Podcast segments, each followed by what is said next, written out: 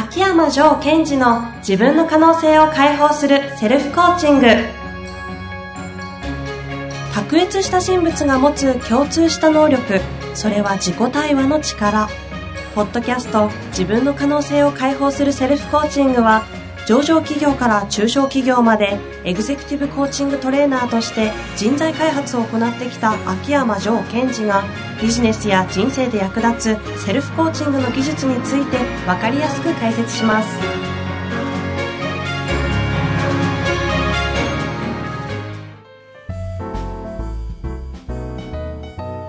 こんにちは遠藤和樹です。秋山城賢治の自分の可能性を解放するセルフコーチング。城さん本日もよろしくお願いいたします。はい、お願いします。えー今日のテーマはですね私の持ち込み企画でズバリ一つです。聞く力。あ、聞く力ですか。はい聞く力です。もう城さんの真髄をもうねこれが全てなんじゃないかという能力だと思うんですが。う聞く力は重要ですね。やっぱ重要ですか？うんそりゃそうですよねで、その重要さをこう、より分かっていただけると嬉しいですね。リスナーの方には。実際に聞く力って何か分かんないですし、うん。聞くあ、そうですよね。聞く力って何か分かんないですよね。分かんないですね、うん習ってきてないですもんそうなんですよ。おっしゃる通り、話し方は習ったはずですけど、どっかでね。聞き親にも方ってね学校でも教わってないし、はいそもそも、どういう聞き方がいいかが分かってないんですよ。分かんないですよだって、うん聞くって何って答えれないですもん、で、えー実はその私がメインテーマにしている、はい自分を生かす天才。はい彼らは聞く力が非常に高い。やっぱそういうもんですか？はい。ほうそれは人に聞くのも、うん自分に聞くのも一緒ですね。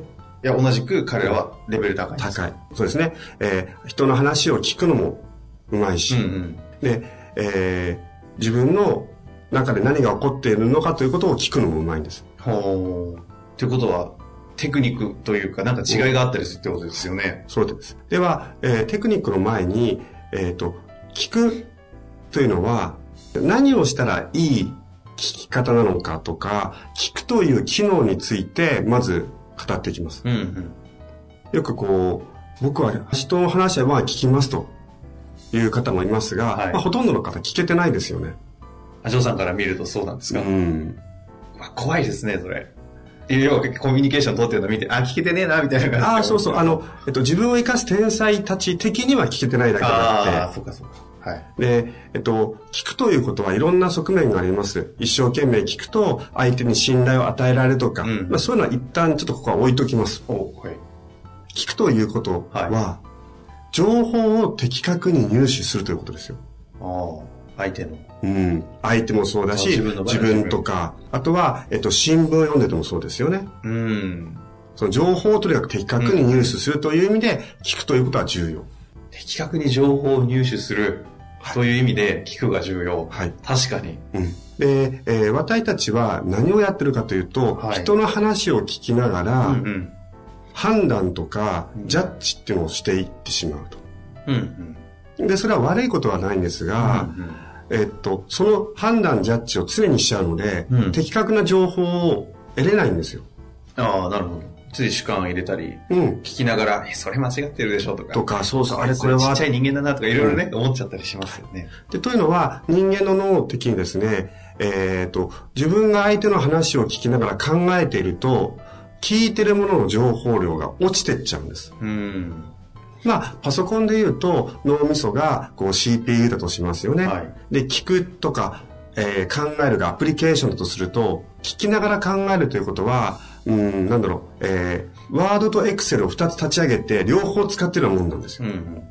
能力高いと意外といけちゃうけど、と思ってる。でも、聞くときには、100%聞いた方がいいんですよね。うん。聞くにフォーカスするわけですね。で、実は、私が昔、聞けない人だったんですね。あ、やっぱそうなんですか？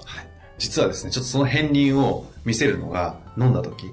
あ やたら、俺コーチってこんな話だっていうぐらい話しますもんね。あ、はい。あはい。半分、本当の話なんですけど。そうですね。あ、でもやっぱそうなんですか？はい。へえ、つまり、ね。昔も聞いていたつもりだったんですが、はい聞きながら考えてたんですよ。ああ、そういう意味で、うん話しすぎるってことではなくて、それもありまます。そうそう。す。失礼しました。でよくこう、昔こう、マーケティングの仕事をしたときに、えー、相手の話をずっと聞いてるんですよ。で、聞くと同時に考えてるんですよ。はい。で、秋山さんどう思う？っていうふうにパッと答えるんですね。ちょっと、あ、さすがだね、と言われるわけですよ。うんうん。ですからその当時は、聞きながら考え、相手に質問されたら的確な答えを言うっていうのが、私の中で優秀だと思っていたんですね。でも、大抵それが優秀だというふうにみんな思ってると思いますけど。そうですよね。はい。ところがその上があるんですよ。つまり、はい。聞きながら考えるというのは、さっき言ったように、考えてる間は必ず聞くということの何かが落ちるわけです。うんその声のトーンなのか、うん。うん。ふとしたこう、言葉の中の語尾のこととか、ああ目の動かし方とか。も含めて表情とか。そういう情報のインプットの場なのに考えるということは、何か情報が欠落していくんですう。ーん。うんうん。なるほで、えっと、私たちプロコーチというのはですね、聞くということを猛烈にトレーニングするんですよ。ど。うーん。ってことは、何かしらを聞くってことですか？えっと、まずはですね聞き、方がある。はい。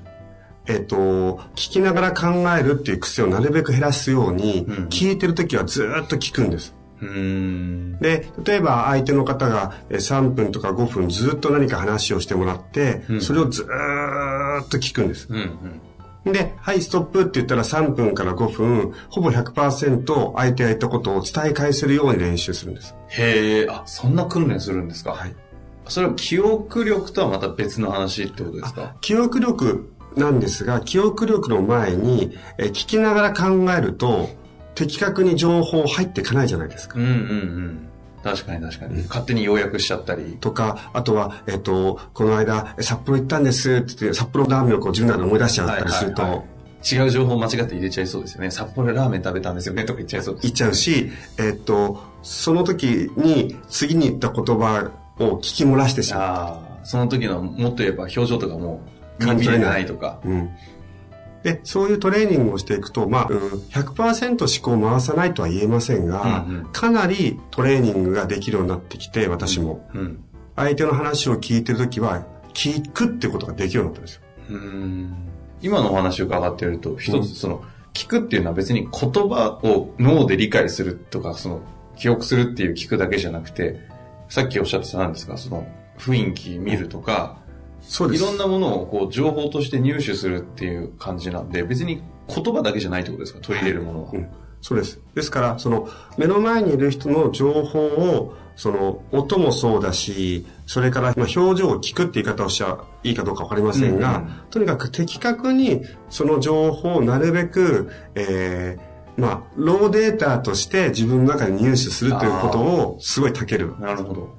とにかくローデータのインプットを、してると。で、えー、そして、昔私は聞きながら考えていたんですが、うんうん今はどういうことができるようになったかというと、相手が喋った時はひたすら聞くんですよ。これそれができるようになるとな何が起こるんですか？情報量が増えるということと、えっと、自分のこう必要のないフィルターっていうのが減っていくんですね。うんうん。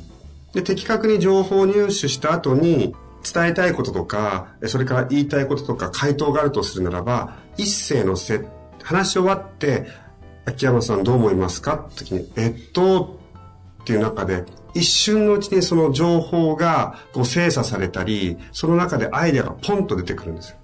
うーん、そういうもんなんですね。これがね、やっていただくと実感でき確かるんですにそれをやってみないとわからなそうですね。ですから、えー自分を生かす天才たちというのは、うんうん。その自分の思考を回すってことも当然やりますが、はい。情報を入手するときには、なるべくローデータでシンプルに、そのニュートラルに情報をインプットするっていうことができるんですよ。そのよくジョーさんが言う事実考え、うん。気持ちとかで言うと、とにかく事実だけをドワーって入れてドワーッと入れていくってことか。うんですから、こう、やはり、えっと、私が見ても自分を生かす天才だなっていう方は、相手の話を聞きながらシンプルに、あ、そうなんだ、うん、あ、そうなんだ、へえ、あ、それで？っていうのをすごいやりますよね。うんうん。うんうん。で、えっと、ですので、そういった意味で、リスナーの方も、これはトレーニングすると本当上手くなるので、日々の中で実践してもらいたいんですよね。実践を具体的にやろうとすると、うん。まあさっきおっしゃってましたけど、どどういう感じなんですか？一旦は自分の主観とか入れず、ひたすら聞くんです。聞く。うんで、もし何か考えが浮かんできたら、それも一旦パッと脇に置くっていうのをトレーニングする。はあ。で、でも自分自身にも価値観とかあるから反応しちゃったりし、それ違くないとかいろいろ思っちゃうじゃないですか。それを排除するってことですはい。はですから、えーまあ、そういった意味で、それができたかどうかわかるというやり方の一個として、100%伝え返すができるかなっていうのを目的に、ゴールにしながら、その力を鍛えていくんですね。ん。ですから、日々の中で、えー上司の方、部下の方、家族的に、えー自分の価値観とか一旦分け置いて、うん。ひたすら相手の話を聞きながら、うんうん一緒にその情景をありありと思い浮かべていくんですよ。はあ。なんかそれだけで一番効果が出そうなのは、あの、奥さんとの関係とかに良くなりそうですね。それはすごい、あの、私も重宝しています。あ、そうですか、やっぱりはい。今までねパートナーは、との関係は、それだけで、こう、効果がてきめしそうな。うんね、パートナーついでに言いますと、はいこう、世の奥様方のはい旦那に対する不満1位は、話を聞いてくれない。あ、それ調査倍ずっと前から、調査はい倍上ですか？いえいえ、あの、じゃなくて。そういうデータは何度も見たことあります。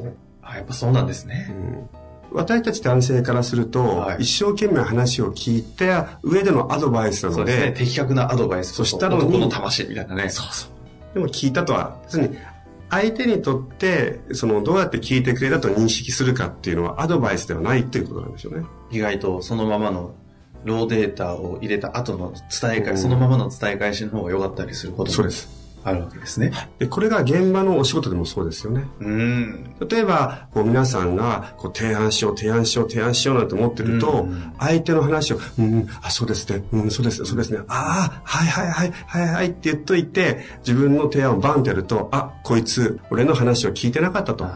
あ最初から何を言ったとしても、それ提案する予定だったでしょ、うんっていうふうのがバレちゃう。あ、バレちゃいますね。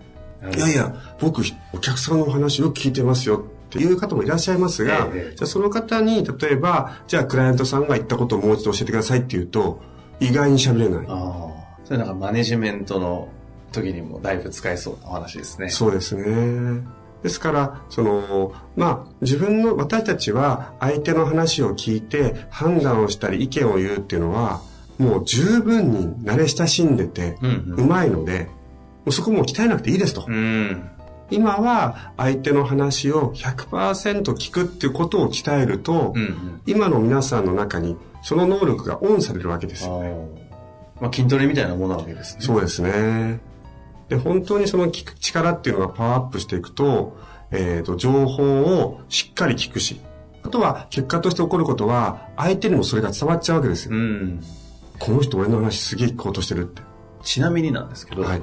3分間ぐらい聞き続けるっていう話でしたよね。うんうんその聞いてる最中に、当然話が途切れていくじゃないですか。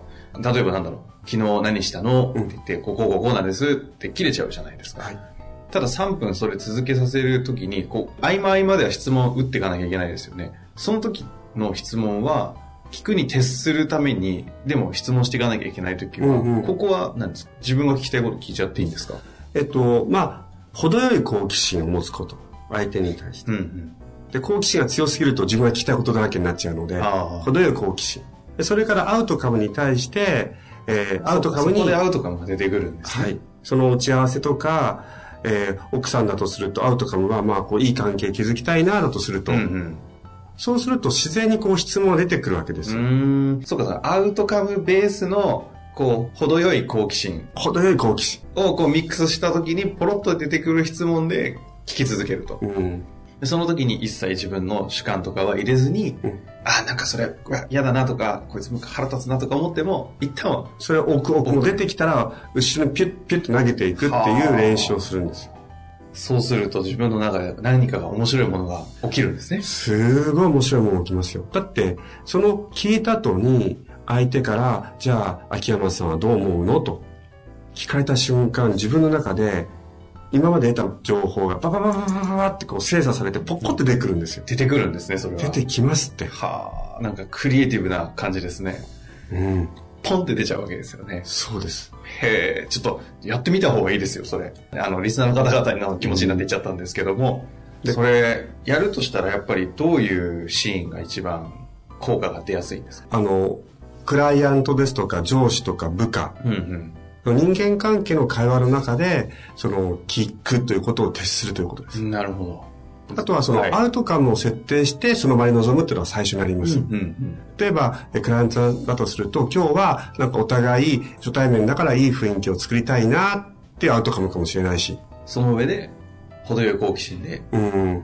ひたすら聞いていくと。そして、ポロッと質問をすると。うん。あとは、部下だとすると、あ、えっ、と、アウトカムは、えー部下が何にスタックしてるのか、どんな不安があるかってことを聞き出して、一緒に解決してあげたいなってアウトカムを設定したとしましょうんうん。う。で、あとは、ひたすら聞いて、ポッと質問する。で、最後に、こう、何か自分の意見を言う必要があれば、その時出てくるものが必ずありますから。ああ。その時でいいんですね。聞き終わって言わなきゃいけない時に初めて考えればいい。考えればいいし、何を言おうかなと思うと出てきます。ああ、そういうもんなんですね。もうこれは、もうよくわかりませんので、ジョーさんのこの言葉を信じて、一旦ぜひ、あの、挑戦してみて、うん。で、その中で、またいろんな、こういう時どういうふうにすればいいんだろうとかいう質問が出てくると思うので、その時には逆に今度はジョーさんにね、聞いていただきたいですね。はい。で、そのとです。で、やっぱり思うことは、聞き方っていうのをこのぐらいトレーニングしてる人なんて世の中で少ないんですよ。じゃあ、あんまり言わない方がいいですね。まあ、ですからそういった意味では、リスナーの方がこういうことをトレーニングしていただければ、多くの方はなんであの人と話すと自分はこんなにオープンになれるのかわかんないでしょうね。なるほど。怖いですね、この回。うんですからたまに私も、こう、秋山さんと話をすると、〇〇なんですって言っていただくこともあるんですね、が、そりゃそうですよね。多分、えっと、私が何をその人にしてるかは本人は気づいてないんですよ。そんなテクニカルな感じだったんですね、裏の、裏の実態は。怖いなまあ、お仕事なので。お仕事素晴らしい。でも、ぜひ、実際ね、その疑似体験も含めて皆さんにはやっていただいて、はい。そこから面白いものが発見できたら、人生の糧にもなります。すごい超おすすめですよ。はい。聞く。はい。聞く力、こんなに深いテーマになるとは思いませんでした。はい。本日もありがとうございました。はい。ありがとうございました。